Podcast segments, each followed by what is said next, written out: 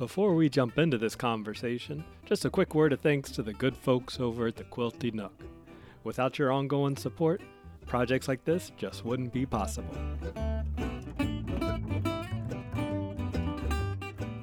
You're listening to Seamside, where we explore the inner work of textiles.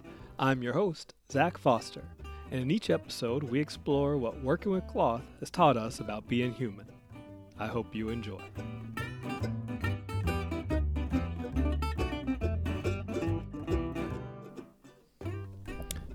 So, this is the point of the show where I share a review. I'm having to dig into the archives for this one, folks, because ain't nobody left me a review recently. But we can change that. Listen to this one from Just Janae, who says, This is exactly the type of textile podcast I want. There's incredible richness. I love hearing about all the meaning and humanness in Zach's textile work and that of his guest. Thank you, Just Janae. I really appreciate that. And if you're loving this podcast, would you please take a moment to write me a sweet review? It is the best way for other folks to find this show. In this conversation, I sit down with Maura Grace Ambrose, mother of two, partner one, quilter extraordinaire. Maura's living in a little town outside Austin, Texas, looking out over a bunch of land just purchased by one Elon Musk. Maybe you heard of him. Maura and I talk about the balance and tensions of being an artist and a parent that's where we loop in Anne Truitt, one of my favorite artists, and a book that she's written. We talk about commissions, the light side and the dark side, and how to manage them. And as always, we talk about how working with textiles has changed us as humans. I think you'll really enjoy this conversation with my friend, Maura Grace Ambrose. Maura, thank you so much for joining me this morning. Thank you so much for having me, Zach. Now, we talked a while back on SOFT BULK. In fact, we had the first conversation was so good, we had a second one. We did. And so I knew even then that I wanted to follow up with you one on one. So thank you very much for carving out a little time to talk today. To give us a, um, a bit of a picture, could you tell us where you are right now? Yes, I'm sitting in my studio, which used to be a two car garage that we never used as a garage. It was always workspace, but it used to be my husband's. And now it's fine. and there's renovation that we did to make it like clean for textiles, which was just build out the walls that were unfinished and um, put in a large glass window for light. And we took the attic that was above us out and um, we put shiplap on the ceiling, which was the boards from the attic. So we repurposed them as surface I'm sitting here looking out over my woods and to be super frank and honest, our view of we're on a hilltop and on 10 acres and we used to look out over cow fields and hay fields and we're on the just across the street from the lower Colorado River. So we have a lot of birds that come through and we probably shouldn't spend time talking about this, but I want to note that our life has changed because Elon Musk bought all of the, all of the hay fields and all the cattle fields uh, across the street from us and next door to us, and it's his industrial space for the Boring Company, which is a tunnel digging company, and SpaceX warehouse, just assembling the Starlink internets that go in houses. I imagine that's has changed some form of how you see home and maybe even your creative practice, which we'll get into here in a little bit if you would like. But your studio is beautiful. Yeah. I mean, it's to be admired, right? Because you painted it all white. It's absolutely gorgeous. Yeah, yeah. And it seems like you have really good space to, to create and to work. What did you bring to work on today? Well, I'm starting with something easy because that's how I roll. I'm hemming a pair of linen pants that were fragile at the seam and I'm mending that seam. And then I'm going to move on to something a little more artistic, which is just patchworking some applique for funsies on denim, uh, Levi's, like vintage Levi's jeans that I just love doing that stuff. Pair your jeans? Yeah, pair my jeans. I'm sitting here working on probably what's going to become Tiny Quilt number 74. Little scraps from yes. like my New Year's banner. I made a banner for 2023, and these are some scraps from that. And when I knew that we'd be sitting chatting this morning, I just grabbed some stuff off the studio floor. I said, let me make a tiny quilt with Maura. So here we are. Oh, you're so good at that improv. I love that. I love seeing your work come to life like that. You know, you see the good stuff. Other stuff just goes straight to the textile recycling bin. Yeah, rework. I appreciate that part of your work though. It's um there it's uh, like you're okay like letting go and also like letting things come together. It's a special thing. You're not too precious over things until they become precious on their own, I guess. I mean, I've been reading a lot of like mindfulness practices and and I feel like as an artist and applying that and seeing artists around me, I feel like you have a lot of those principles that that freedom of not feeling too hopeful and being content is kind of how it feels. Yeah, because I don't I think that one thing I like to keep in mind is that like everything is sacred and nothing is sacred, right? There becomes a moment where a project gets infused with that special thing. Yeah. And then all of a sudden, wow, hold on a second, step back. That really is special. Yeah. But sometimes that moment of illumination doesn't happen. That's okay. It just remains fabric and that's all right too. You know, then you cut it up and you put it in something else. Yeah. I can relate to that. I, I've always kind of had that loose hand on things. I remember my one of my first fine art projects in college was making a weaving and then during the presentation when everyone had their like two minutes to like show what they're working on my demonstration was lighting it on fire and saying goodbye to it and i was like no i wasn't even joking i was like that's how it felt is like it was okay to be impermanent it was a lot of work and also the work was the value not the finished piece so i was like oh a little edgy even back then Have you ever burned one of your quilts? No, is the answer. But like letting them go into my home and with my children, I'll do that thing that people do, which is like keep them on a shelf and keep them nice. And, and then when I pull them out and use them for like play or warmth, I let them eat snacks around. You know, I'm not like on edge about it. I have to say like, this is it. We are living here and using this. And like, I might spot clean it later, but like I'm not gonna like be uptight around them. So that same sentiment of like also selling work I make. I like letting things go. I like letting things go. Yeah. And we have to. I, I remember okay, so I just told this story yesterday, so listeners who listen to everything I do will, will know. but uh, this image to me just is just so impactful recently, and that is there's a story of a guy who decided he's going to paint his living room one morning. And so he goes to the hardware store and buys all these gallons of bright red paint. And he's so excited. He's coming back home. He's walking through the front door. He's got the paint in his arms. He's got rollers in his arms, drop cloths, everything. And because he has so much in his arms, when he goes through the door, he hits the elbow on the door frame and drops everything red paint all over the place. And the idea is that we sometimes we have to let things go to to cross through right? Yeah. We just can't keep accruing over the course of our lives. Yes. So wait, does he paint his like hallway then red? like just goes with it. yeah, that's as a spoken as a good improver. Yeah, I don't know. I don't know. And just just this weekend, we had some family come visit, some cousins, and we were talking about how um, Mamaw was a quilter, our grandmother, mm. partner's grandmother, technically, and Mamaw made a quilt for all her grandkids. And it came up in the last visit over Christmas. Papaw, Mamaw's husband, was like, Y'all better not be sleeping with your quilts that Mamaw made you. You'll wear them out. Mm-hmm. And I said, All due respect, I think Mamaw would want us sleeping on her quilts. Quilts are consumable objects. And that they were designed to comfort and to love. It reminds me of Anne Truitt, and I know we're going to go here in a minute, so I won't give mm-hmm. you know I mm-hmm. won't give too much away here. But Anne Truitt's a sculptor who I think just has a real knack for putting things into words. And she worked in wood. And one time somebody mm-hmm. asked her, Well, why are you work in wood? Why not metal or plexiglass or steel or something that'll last longer? And she says, I really like the idea that the things I create have a lifespan. Mm-hmm. They come into existence, they pass away. And when we think about quilts, if you're using a quilt, the lifespan is almost exactly the same as a human lifespan right? Depending on how how you're treating it, right? But they don't last long and they're not meant to last forever. Right. And so I am full advocate of saying make your most beautiful work and then wrap yourself up in it as much as possible and just wear it back out and make yourself something else beautiful. Yes. Yes. It is a tendency though. You know, I, I have one tattered quilt that is such a piece of work that I'm like considering framing and putting it behind glass.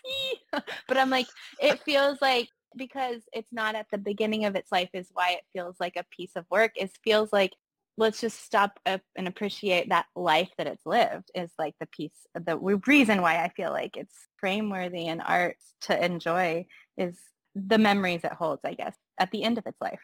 Yeah. I don't feel the same way about a new quilt. I almost feel confused. Why why would we frame that?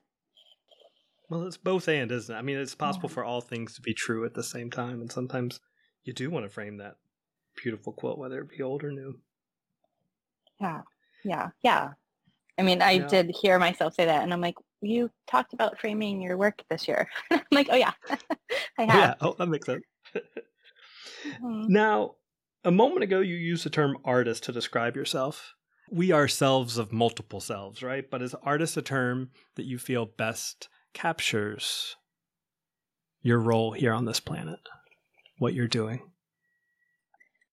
Another way to think about that question might be which one do you find yourself using the most? To describe myself?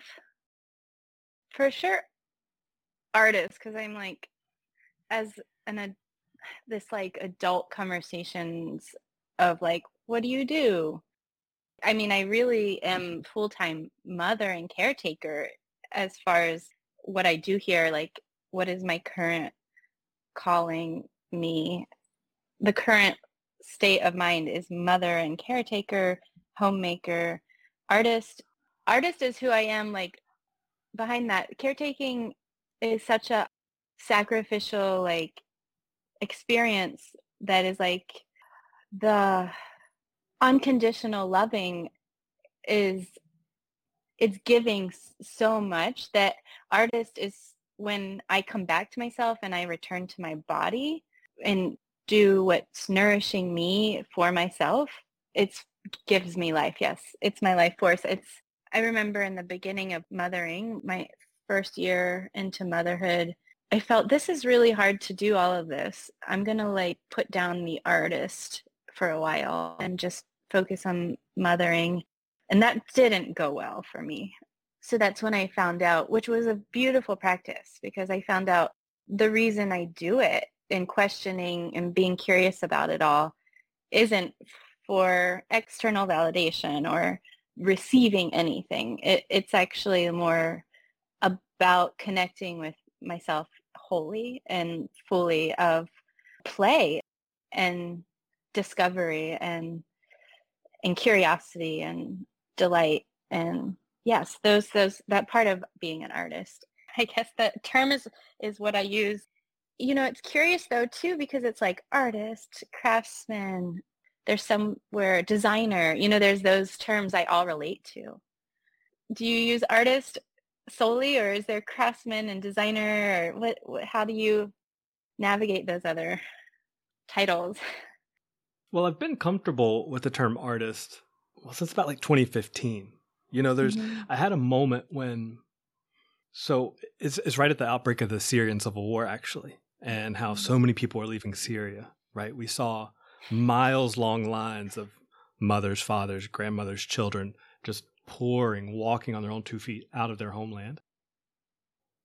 And those visuals to me were just so incredibly moving that I didn't know what to do. It was like just so overwhelming that my natural response was to go to the Chester drawers where I keep all my fabric and just pull out some fabric. I pulled out all white and just started sewing. And I had this vague intention in mind, this question of like, how how are we meant to do this? Like how are humans supposed to live together on this planet? Mm-hmm. And so I mm-hmm. was thinking about how do we do that as I was sewing. And by the end of it I had something that felt like a bit of an answer. Mm-hmm. And part of that revelation was, oh, Zach, you just took something that was deeply moving to you some unresolvable question mm-hmm. and instead of writing about it instead of talking to a friend about it instead of uh, all the things, ignoring it. You took it to fabric, you took it to material. And that was for me a moment where I became much more comfortable calling myself an artist because I'm like, I'm a person who has questions and finds the answers in the materials they work with. And so that's my working definition of artist. Yeah. And it's become especially, you know, easier to say now that I've, I quit teaching about a year ago. And so now I'm full time artist. I love throwing full time in there. That just feels like, I don't know, an extra badge or something, you know? Um, not that it's any better or less than, but I just felt like I worked hard to get here, you know? So it feels nice mm-hmm. to be able to mm-hmm. throw that out. Mm-hmm. Mm-hmm. I, I had to switch my hat from full-time artist to working artist once I became a mom.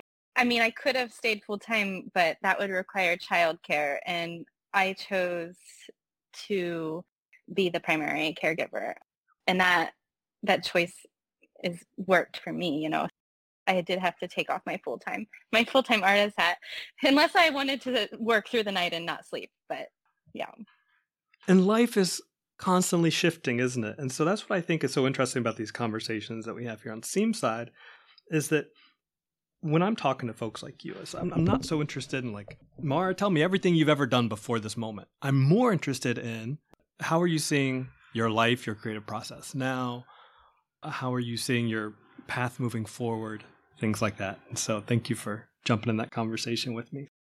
I'm wondering if this might be a good time to bring in Anne Truitt one more time. So I knew coming into this conversation that I wanted to talk with you. I kind of wish Anne was right here with us, but uh, Anne Truitt wrote a journal called Daybook, and it is if it's one gift that I've given over and over and over, I can't tell you how many copies of Daybook I've bought because it's so good. Anne oh, Truitt good. is not only a sculptor, she's also a mother, and she has a, a real gift for putting the creative practice into words.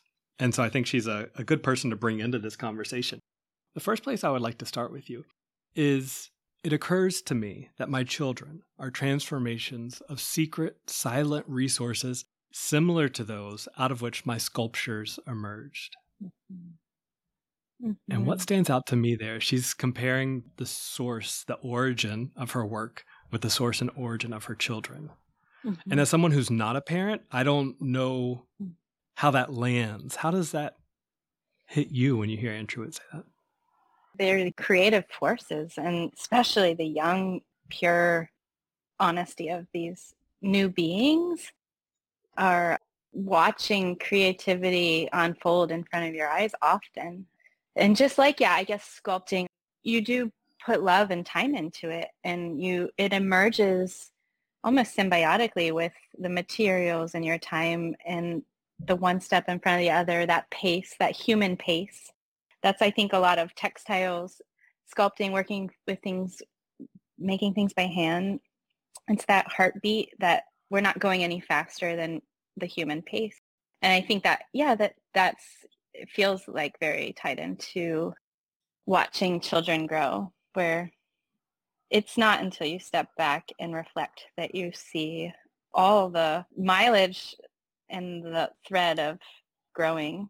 Yeah, I would have to investigate that some more. I feel like hearing it again, maybe.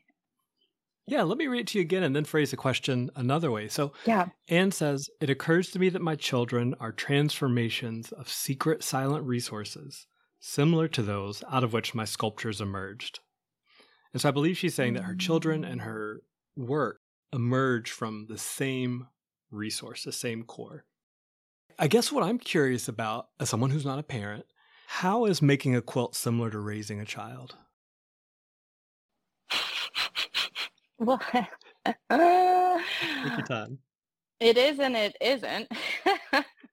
because I find the biggest lesson in raising children is what little control I have. They need structure and they need a rhythm to the day and nourishment and time. Those things connect, the time and the structure and all that. But I find making art, I have, maybe it's that solace of space that is the illusion of control. But I think that's what's the dance is the maker and the art. There isn't a lot of control, but you are wielding something into life with your brain, your thought, children are their own beings. They come out like that. I believe that we think we have control over them or whatever, but if you did, then they turn into adults and you realize you never did. They're their own people. And that's one thing art, I guess, doesn't, it does, it can surprise us, right? But often when I make a quilt, it's balm to my soul because it's the only little place in my life I have a little bit of control to make those decisions and put them down and have them place hold and not have them come apart where I think most of my life is practicing releasing any control and any idea that I had control. And yeah, it's interesting. I I'm just in the thick of like two years old and eight years old though. So I'm like everything is chaotic in a way where quilts feel tidy.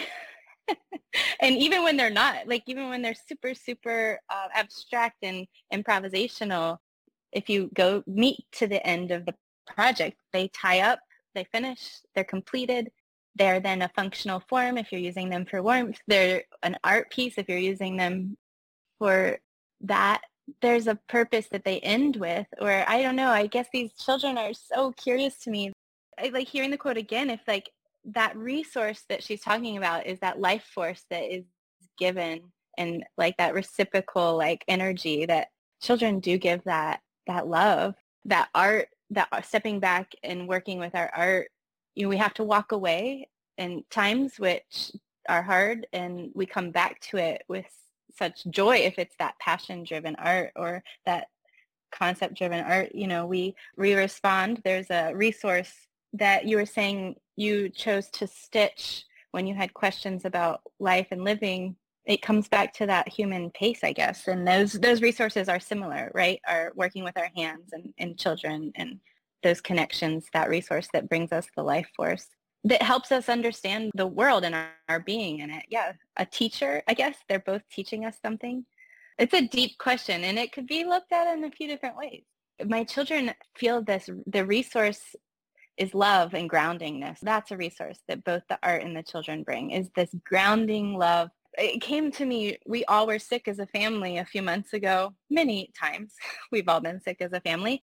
And I remember being so nauseous. It was a stomach flu, blah, blah. And usually the thing you would expect is like, go rest, go be alone, you know, sleep and take time. Like usually moms, that's usually what you would say, like, husbands to moms, whatever, how they give you a favor. You, they give you a chance to have some alone time, right?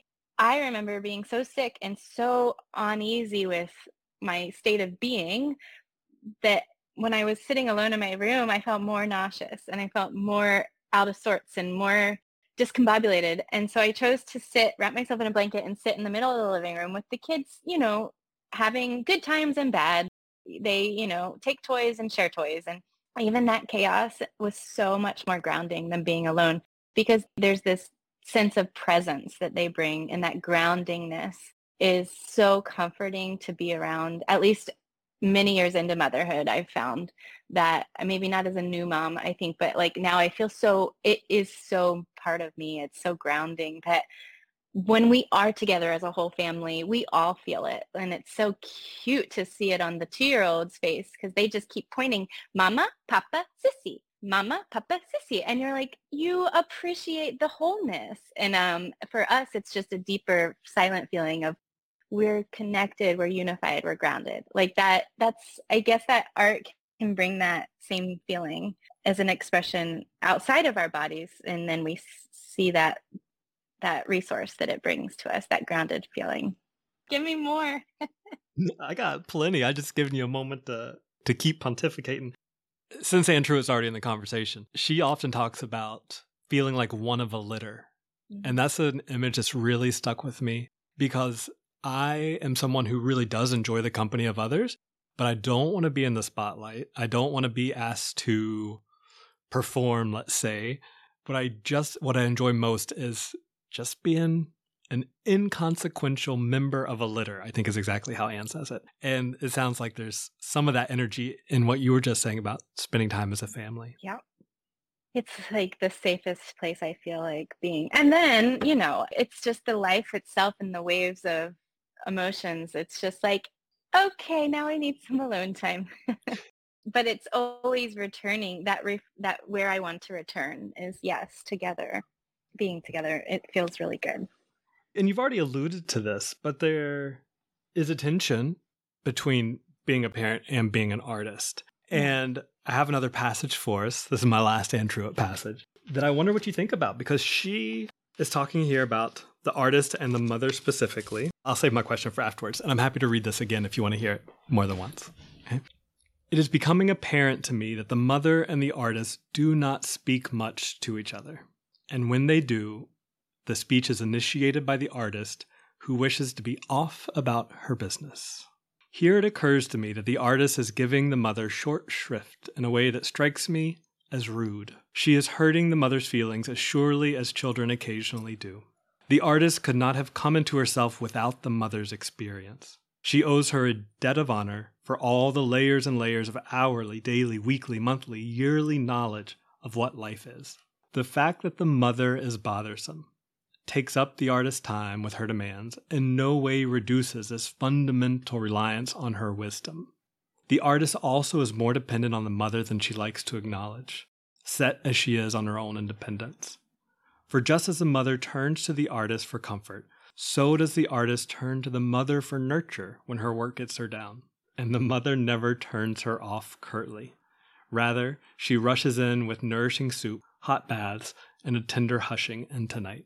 What stands out to me here is that constant tension between the artist and the artist's agenda and the mother and the mother's desires and how one finds the balance.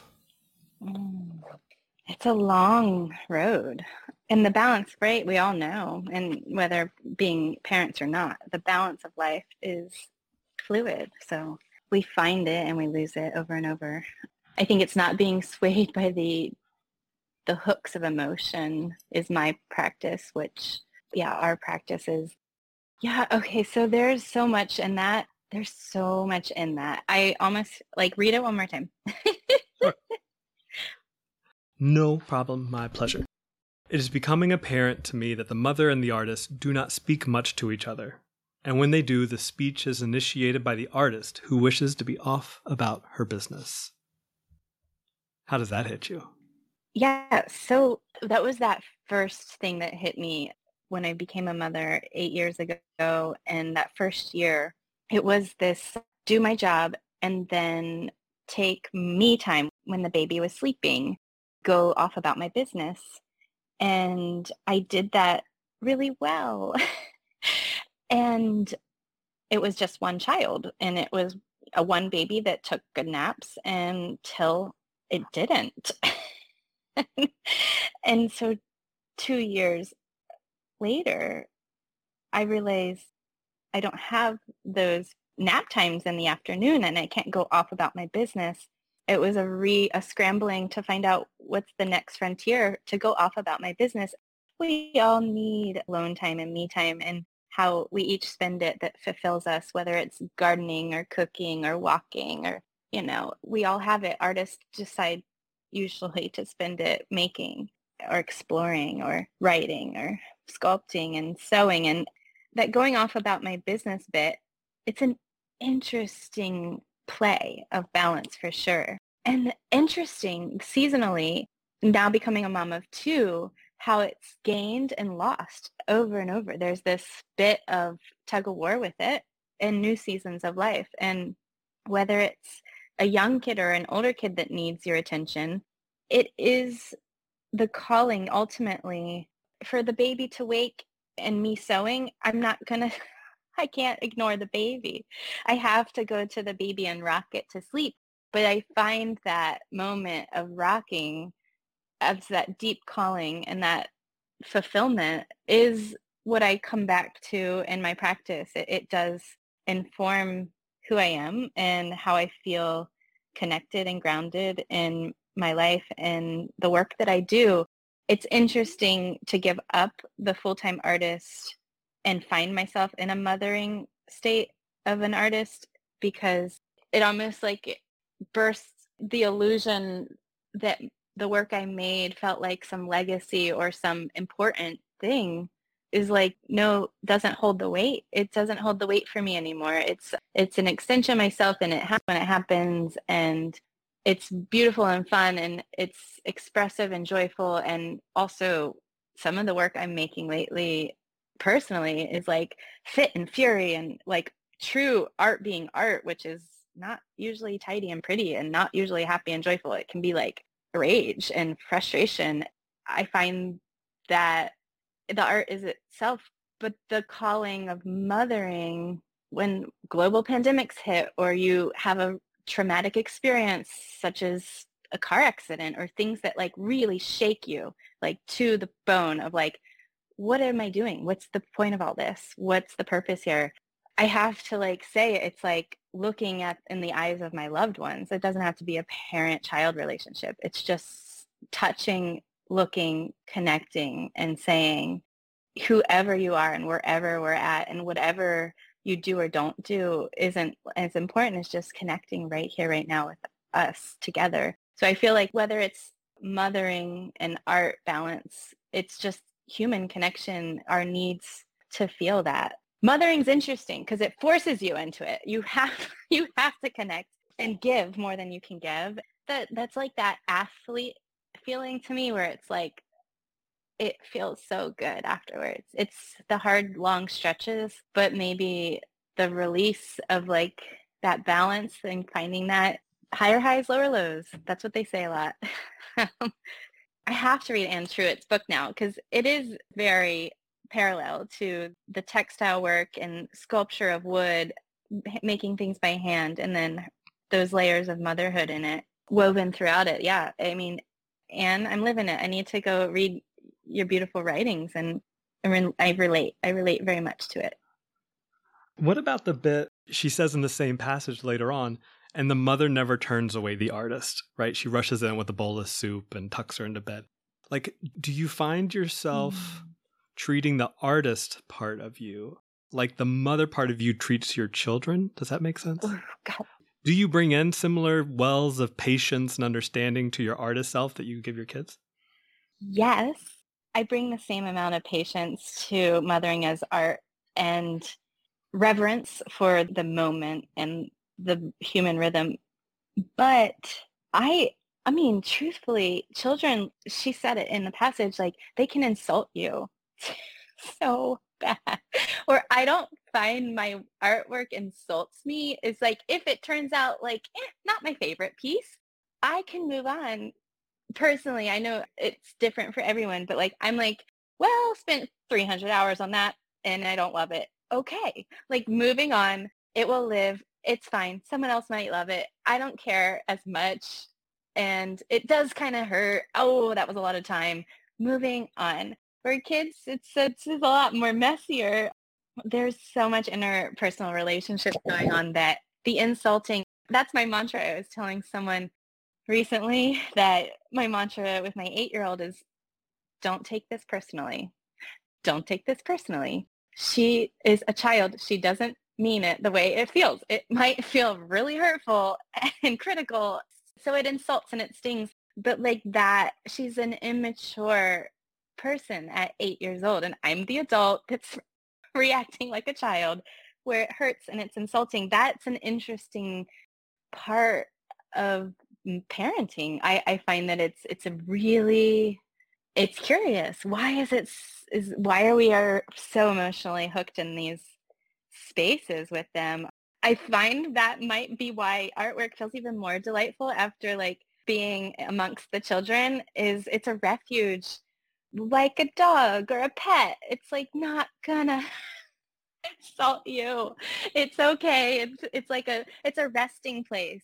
And maybe that's where my work in as an artist like has changed in the response call and response with parenting is I turn towards it for that different needs now. It's a need to like it's a, like a little bit more of a safer, calmer emotional space because mothering is like being in the thick of it often, not all the time. Well, and I imagine too, I mean, something that I've never considered before chatting with you this morning is we often think of quilts as really time intensive projects, right? You just mentioned one, you just rattled off 300 hours off the top of your head. Yeah. Quilts can take a long time to make. But relative to how long it takes to raise a child, making a quilt is so like so easy, so so quick, and then it's done. No matter how long it takes. I know. I know. I know. Yes. Maybe that's what we love we love about them is they're a stamp of time and that that's it. All of us quilters here listening and knowing is you look at your work and you can remember what you were doing in life at that time. It's I haven't counted how many quilts I've made, but I work closely with my dear friend Monica, who's a hand quilter and has been working with me 10 years. And we are so special together. It's something that is, I guess, soulmates. And I two quilts stuck out to me that her and I know what happened during this time. That quilt, when we look at it, means Monica lost her brother. That quilt was that time for her. This quilt was the time I had the car accident with the kids. Like those things, I mean, those are the terrible things that point out. But then you can look at the other side of things and go, that's when you were pregnant and you had this glow and it, life was just peachy. And like that, you know, that's what is interesting about work and when we make it is it references this sentimental time and space, whether good or bad. It, it gives us a record of that time it's not hard to look at those quilts and say that was a mourning quilt. You were mourning when you were quilting that. Being true doesn't make the quilt like bad or sad or it's just a truth and they hold these truths to them. I guess that's that's if we're we're going into that's what they are. They're honest and true, like whether they want to be or not. And as that's they're purely honest. And I think that is art and the young children and art have that in common. There's no getting around the truth. It's just they hold the truth. Whether you tell the story or not, it's there, part of it. Right. Whether you make the story explicit in the design of the quilt mm-hmm. or whether it's just inherent in the, the mind and the heart of the maker. Yeah. Right. Yes. Quilts and children as mirrors is what I just wrote down in my notebook. They are. So Maura, this strikes me as maybe a good time to think about big projects you're working on now because we're talking about quilts are often labor intensive projects. And I know you're working on a big one at the moment. Can you tell us a little bit about it? Yes. I think my impulse right now would be, let me show you, you know, right. Let me take this video around and give you a, a look-see. But I guess I can just explain it since we're in audio format. And we can also post pictures with the podcast as okay. well. So if you'll get me a picture, yeah. folks at home can see it. Yes. I've been using this commission as like a real respite of doing the social media wheel goes round and round. I've been using it as just a space that it's a guaranteed paycheck, right? That's what we can deduce sometimes like, why take commissions? And I can back up and say, I didn't take commissions for many, many years. I would say like, I just said, I wouldn't say no to commissions. I would say not right now. I am working on the ideas that I have of my own and when they're finished, I will make them available for sale if that's what they're destined to do. And it was fine. Like that process worked really well for me. And then having a second child and a pandemic changed things for me and everyone. But for me, my situation was, it was a spontaneous like opportunity that a returning customer of mine came to me and said, we would like to commission four quilts. And I was like, interested in that because you're a returning customer. I already know you. You bought the work that I made from my own idea that you resonated with. So you're coming to me already with that. We understand where I'm coming from and what you like and what I like. And then the hook for me was when I was like a guaranteed yes to this commission was and the loose direction was mostly we want you to make whatever you're excited to make. One king size that's indigo and denim and three queen size that are colorful. Done. That's it. And then I was like, okay, let's go on. Look back at the quilts I've made and show me some of your favorites so we can get a direction of like, are you a bars person? Or are you, you know, small, intricate piecework or big? And so that helped us just, I get, gave me a feel for what they liked out of the work I made. And then I was sketching up some new ideas and also to be totally transparent, showing them some old antique quilts that inspired me. That was so easy. it was so easy. I loved the process. I like an easy commission. I like a lot of trust. I like a lot of freedom. I love just supportive people that aren't micromanaging artists. I find whether it's someone helping me plant a tree in my yard, you're the professional. You tell me where it should go. You know the lay of the land. You do this. Whether it's someone helping me trim my hair, I'm like, you do this. You're the professional. I like giving professionals that. To me, best work is made that way. And I know for myself when a person comes to me and has that disposition, it, it brings more life into the work. You want to do a better job even. So I'm two quilts down, no, three quilts down, one to go. It's a long commission. It's taken me over a year. And mostly my child from one years old to two years old got extremely sick very often because we tried to start childcare. And daycares are a mixed bag and children are all different and my first child did not get sick when we started childcare at two years old. And my second child got extremely sick over and over and over and over again. So we got through that encyclopedia of viruses and we're at a more robust space with his health and my time. And that balance is ever changing. But I feel like it was a long, hard commission because of that. And like the greatest thing for listeners who might be more interested in commissions and artists that my way of doing it that I would do again and I am committed to forever is I didn't take their money up front and I didn't give them a deadline. And I'm so sorry for anyone who cares for those things. But for me, that's what worked best because I didn't want the added pressure or the ownership of my time.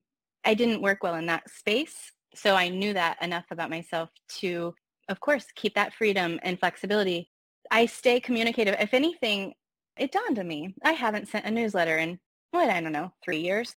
My customer, my client is my newsletter right now. So it's kind of fun. I have this very intimate personal newsletter going with the person who's receiving my commission. And I appreciate that practice because I, I really do like newsletters when they're offerings and givings of inspiration and ideas. And so that's been like on a micro level, like a fun practice to newsletter my one client.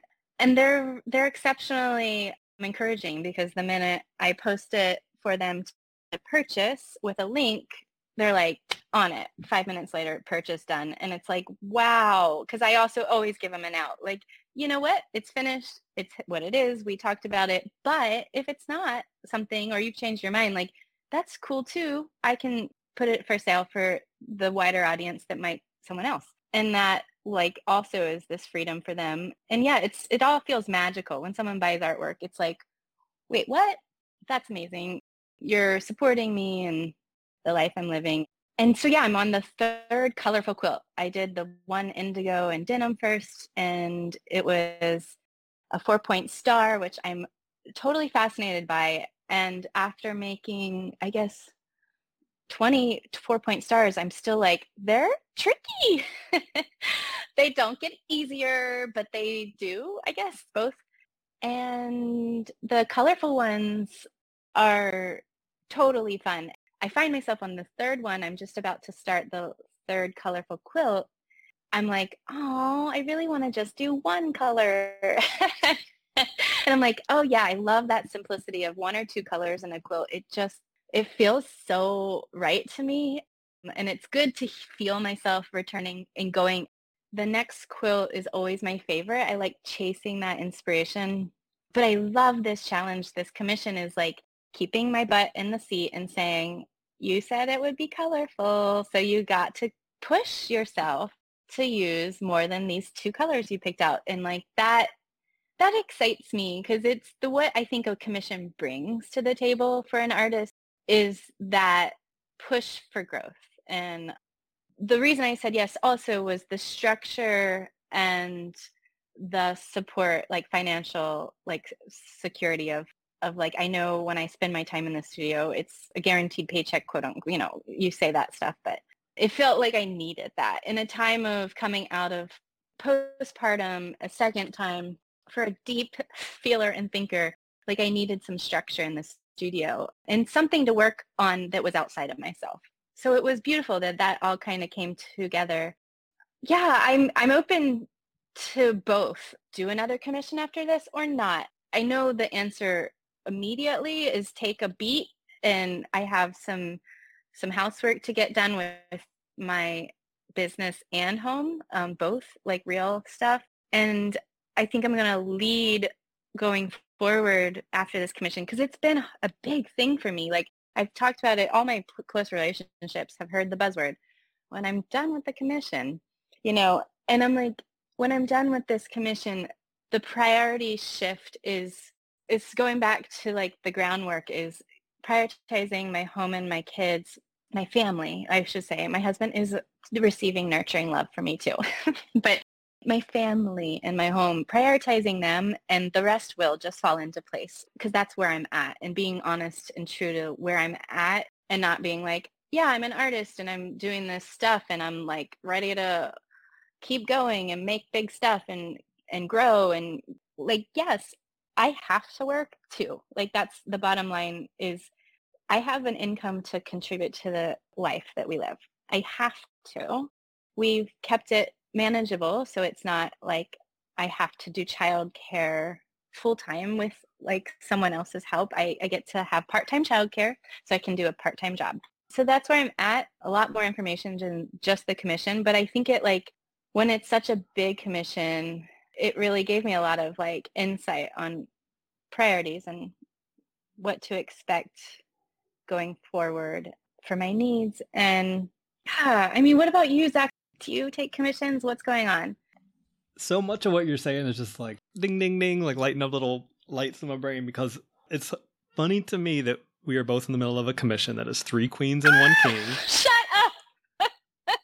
And I took it a year ago and I'm just like, oh, you know, when I first started seeing that I was going to leave teaching and go full time artist, I was like, okay, the bulk of I'm going to have to do commissions, yeah. right?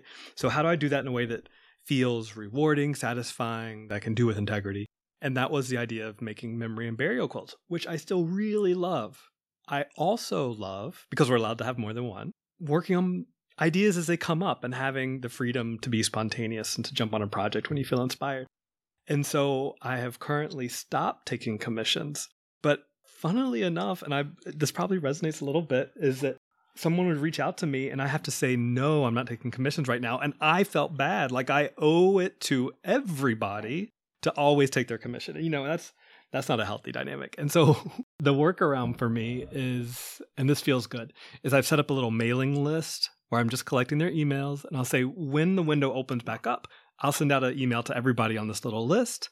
And if you're still interested, then you'll know that I'm open. Hmm.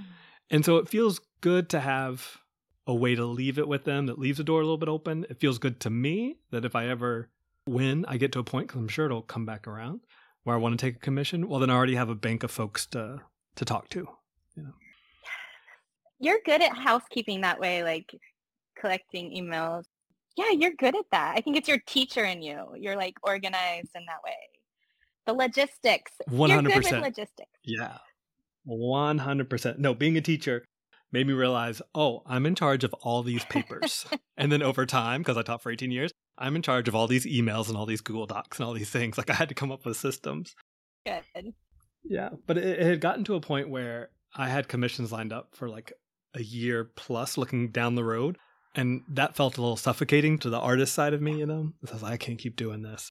And so now I'm on my, I currently have this current commission and then two more and neither one of those folks have deadlines similar to you. I just say, this is where you are in the line. And then between commissions, I've just already told myself that I'm going to work on personal projects, right? So I yeah. do this quilt I've just come up with. I've just kind of honed in on like the overall pattern because all four are going to be the same process, right? They're all improv, but they're going to be the same mm-hmm. assembly. and in my mind, I'm calling the pattern the bill payer. that's what it is. so I'm gonna make four bill payer quilts, and then I'm gonna then I'm gonna take some time for me. I do find that I name things in my mind, like for the personal, like yeah, the people who are involved in the work or whatever. Oh, there's so many. The rebuilder, that was one. I should share it. I have an intimate story, which you would be interested in. I think your listeners would be interested in. When I was talking with the client about sharing inspiration that was antique quilts, and I shared with them one that a lot, but one was a Gee's Bend quilt that isn't one of their popular ones. It's like not in all their at least the books of theirs I have on my shelf, it's not in there. It was like a deep dive on the internet somewhere, an archival. So I was like, oh, I liked it. I liked it because it caught my eye, but it wasn't, you know, caught by a lot of curators' eyes. The client was like, we really like it. And the challenge, I think this is why I got tripped up, is they wanted to genderize. No, they didn't even put this forward. I put this in there. They had told me they had three kids a colorful quilt for each of them, one boy, two girls. So I loosely interpreted that the boy quilt would have some deeper masculine colors. I actually was easy for me because I, I think four kids, I was interested more in the masculine color quilts that never felt genderized at all. I didn't think of them that way. But then I'm like, oh, here I go. I'm making something for a kid and I was like, well, I like this too because it brings me back to like some of my favorite combos and the depths and saturations of blues and oranges and whatever that I got locked into the inspiration itself. And I began piecing their quilt as what turned out to be in the end a tribute to the Gee's Bend quilt that I was inspired by that either at the moment when it was completed, I didn't even, I couldn't even talk about it. Like I didn't even ask for feedback around my life until the day it was finished. And I told my husband at breakfast that I finished it. He's not as involved in my my business anymore. We keep it separate. But he's like, "Tell me more. Where were you, what were you inspired by?" And I was like, "The Gee's Bend quilt, you know." And he's like, "Let me see it." And I was like, "Okay." And he's like, "Okay, so you kind of just copied it." And I was like, fuck, you're right. I mean, I did. I was so inspired. He's like, so it's a tribute. It's a tribute to their work. Then you put it aside. You do what you need to do with that. Like maybe auction it off for sale or give the proceeds to the quilter or the Gee's Bend. Like there you go. But you need to like start over. You are getting a paid commission for original work. There you go. Like done and done. I'm like, all of this is true. What am I going to do here? I looked at the work and I did not put it aside. I ripped it apart. Just ripped it apart.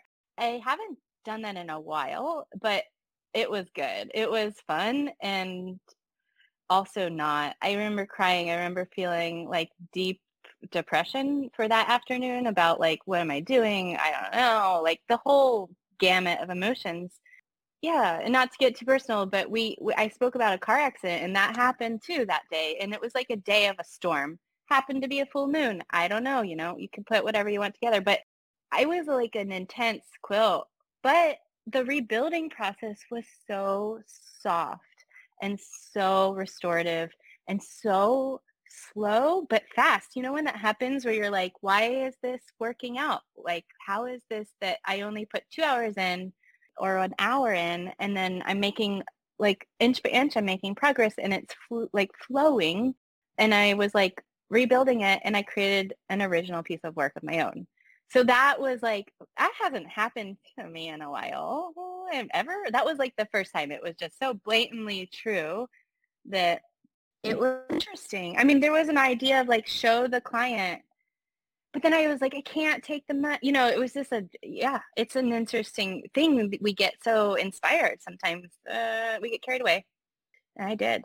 I'm more proud of the work now. And that was the really exciting thing as an artist standing there with work is I was like, God, that looks good. That tribute quilt. I personally nailed it ish. The, of course, the Gee's Bend had some extra flair that happened because of the kismet of the air and the like space and the, who they are and maybe not using irons. I don't know what they were doing, but they of course had some deeper feeling to the quilt, the little piece of image that I could see on my screen. And I was like, yeah, I didn't nail it to that level, but like it's a definite like copy. And I was like, oh, I don't like it. It didn't feel right. Like I was standing in front of it and I was like, this isn't mine this isn't like something I'm proud of. This isn't feeling like joy like let me show you this like this was kind of like let me not show anyone this let me stop showing this and like rework this and now i i can be very like the ownership is there whatever that ownership feeling is like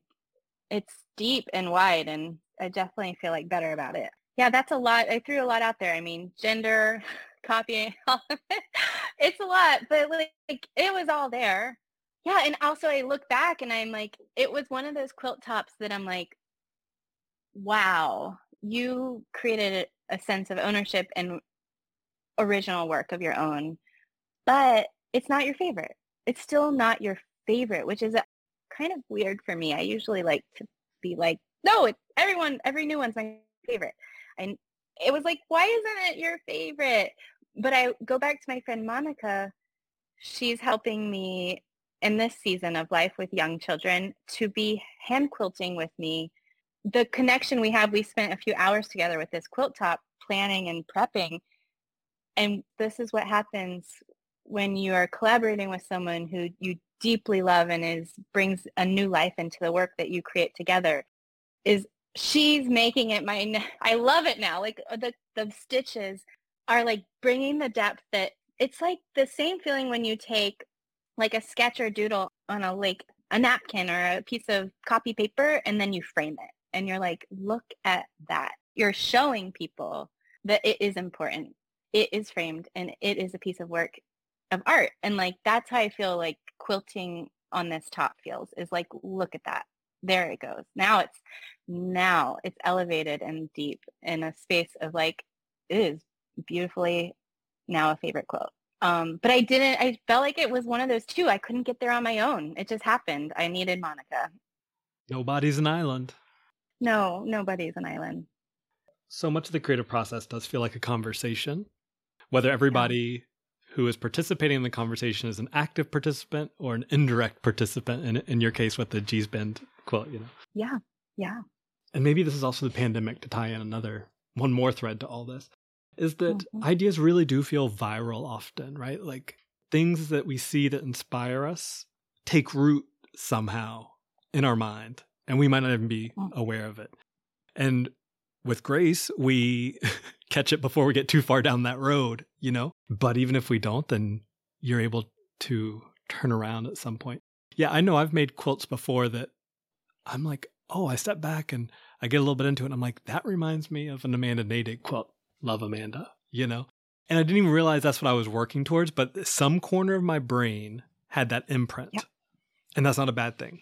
But then it's the artist's job to step back and say, okay, now what does Zach's take on this look like? And it can connect back to the original, but it should also offer something new on top of that. Yeah. Yeah, the yeah. offering of newness. Yeah. I like that. Naming yourself that way. Like, what is Zach going to make of this. I feel like that is, we could all do that. Use our names. Ask ourselves, what is coming from us? What are we going to make? What is Maura going to make out of this? Yeah. It was a good lesson to learn. Speaking of Maura, how has working with textiles in general, how's working with quilts specifically, how has it changed you? Like if you had never picked up a needle, have you ever thought about this? If you'd never picked up a needle and started sewing and making quilts, how do you think your life would be different right now? Oh my gosh. I have to just say I love my life. I love my life so much. So I love who I've become and like that was mostly character building from hard times. I think that I also what came to mind when you're saying that is I got started by sewing in college. I I began sewing with a Bernina sewing machine without thread. It was just to puncture um, paper. I was sewing line work with a needle and no thread on paper to create drawings that you would hold up and see that imprint of poked holes.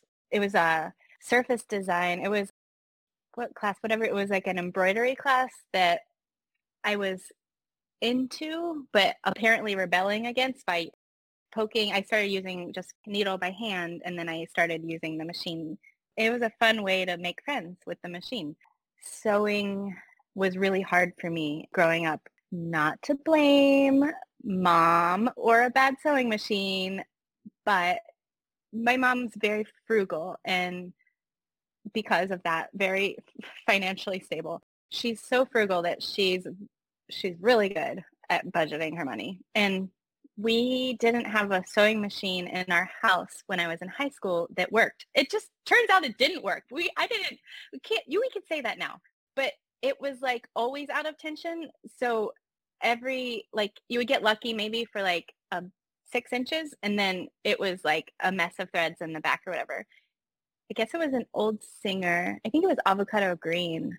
It just sat in the like bonus room that was the place I would try to alter clothes I would buy from Goodwill and cut them up and create like new outfits because I was very interested in like fashion and expression and style and whether I hit the mark or not, I just loved that. Like it was exciting, of course. It was just art. And I never felt good about anything I sewed. And then I do remember making a skirt in home ec class that fit me correctly and the sewing machine worked correctly, but she wouldn't let me throw a patch pocket on because it wasn't part of the project. And that sort of stifled my creativity. So it was like a little on hold. We went dormant until I went to art school and Savannah College of Art and Design at the fibers department is when like the whole like world of sewing came to me and it was the professors that taught me how to quilt how to hand sew how to embroider and all the other things we learned in the fibers department.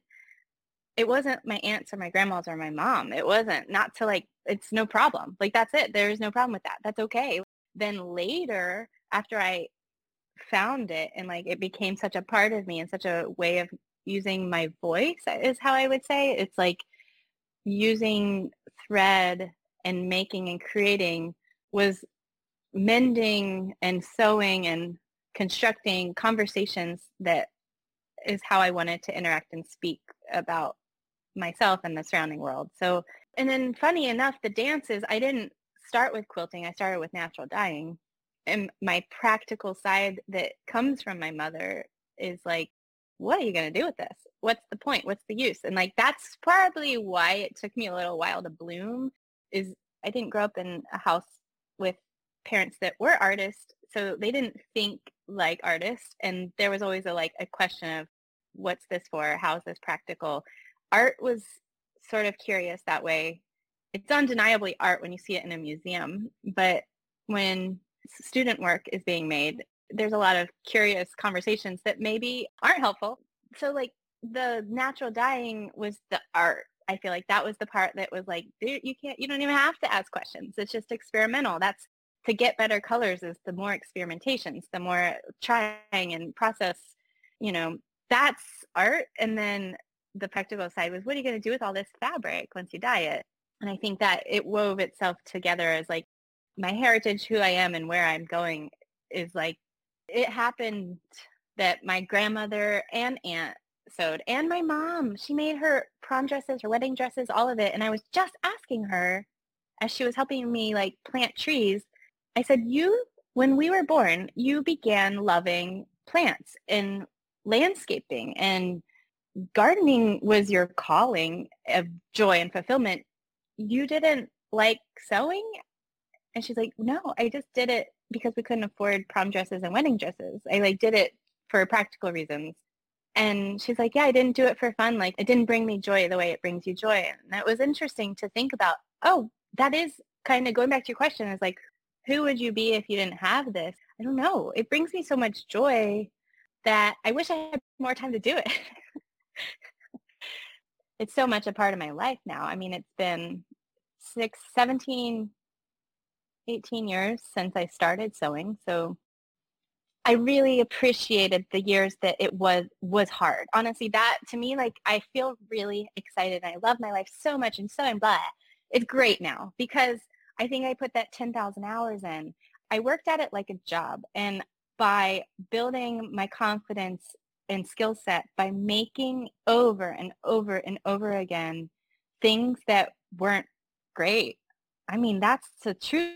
Like I have so much samples and even finished quilts that I, I look back and I'm like, it was fun because I kept challenging myself with the next one and the next one. Now I'm at a space I'm like, can we stop challenging?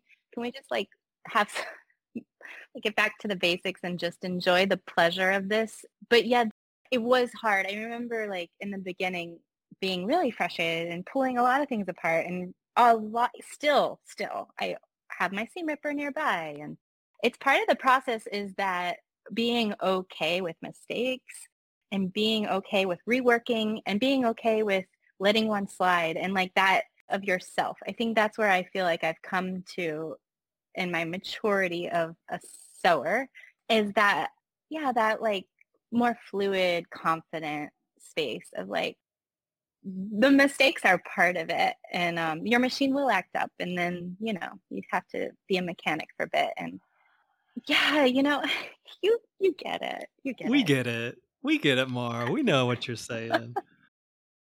Mars, how you feeling about that piece you've been sewing on, the applique on denim? I got carried away talking. Me too. I used my hands to talk instead of sew, which is interesting. I hadn't thought about that, but that's what happened. I'm fully expressive person and I talk with my whole body. I guess I sew with my whole body too. And that's where it is. It's sewing is a very contemplative time. It's rhythmic in a way that I often don't sew on a video chat.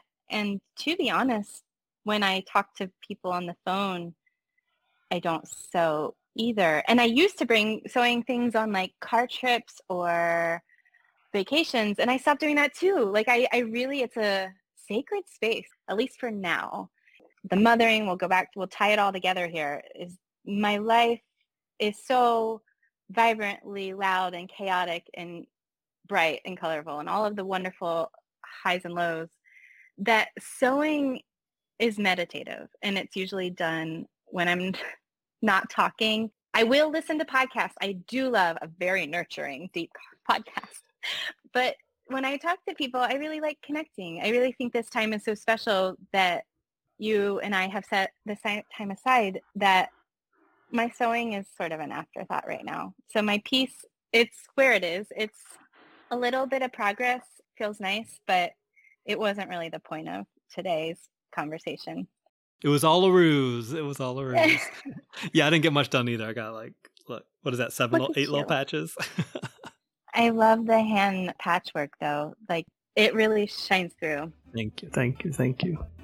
Well, Mar, this has been such a treat getting to talk with you a little bit more one on one. Thank you so much.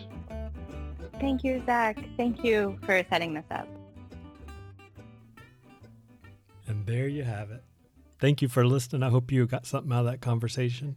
And I would say make sure you're subscribed so you get all these episodes as soon as they drop. And think about leaving me that review, huh? Take care, and y'all go sew something good.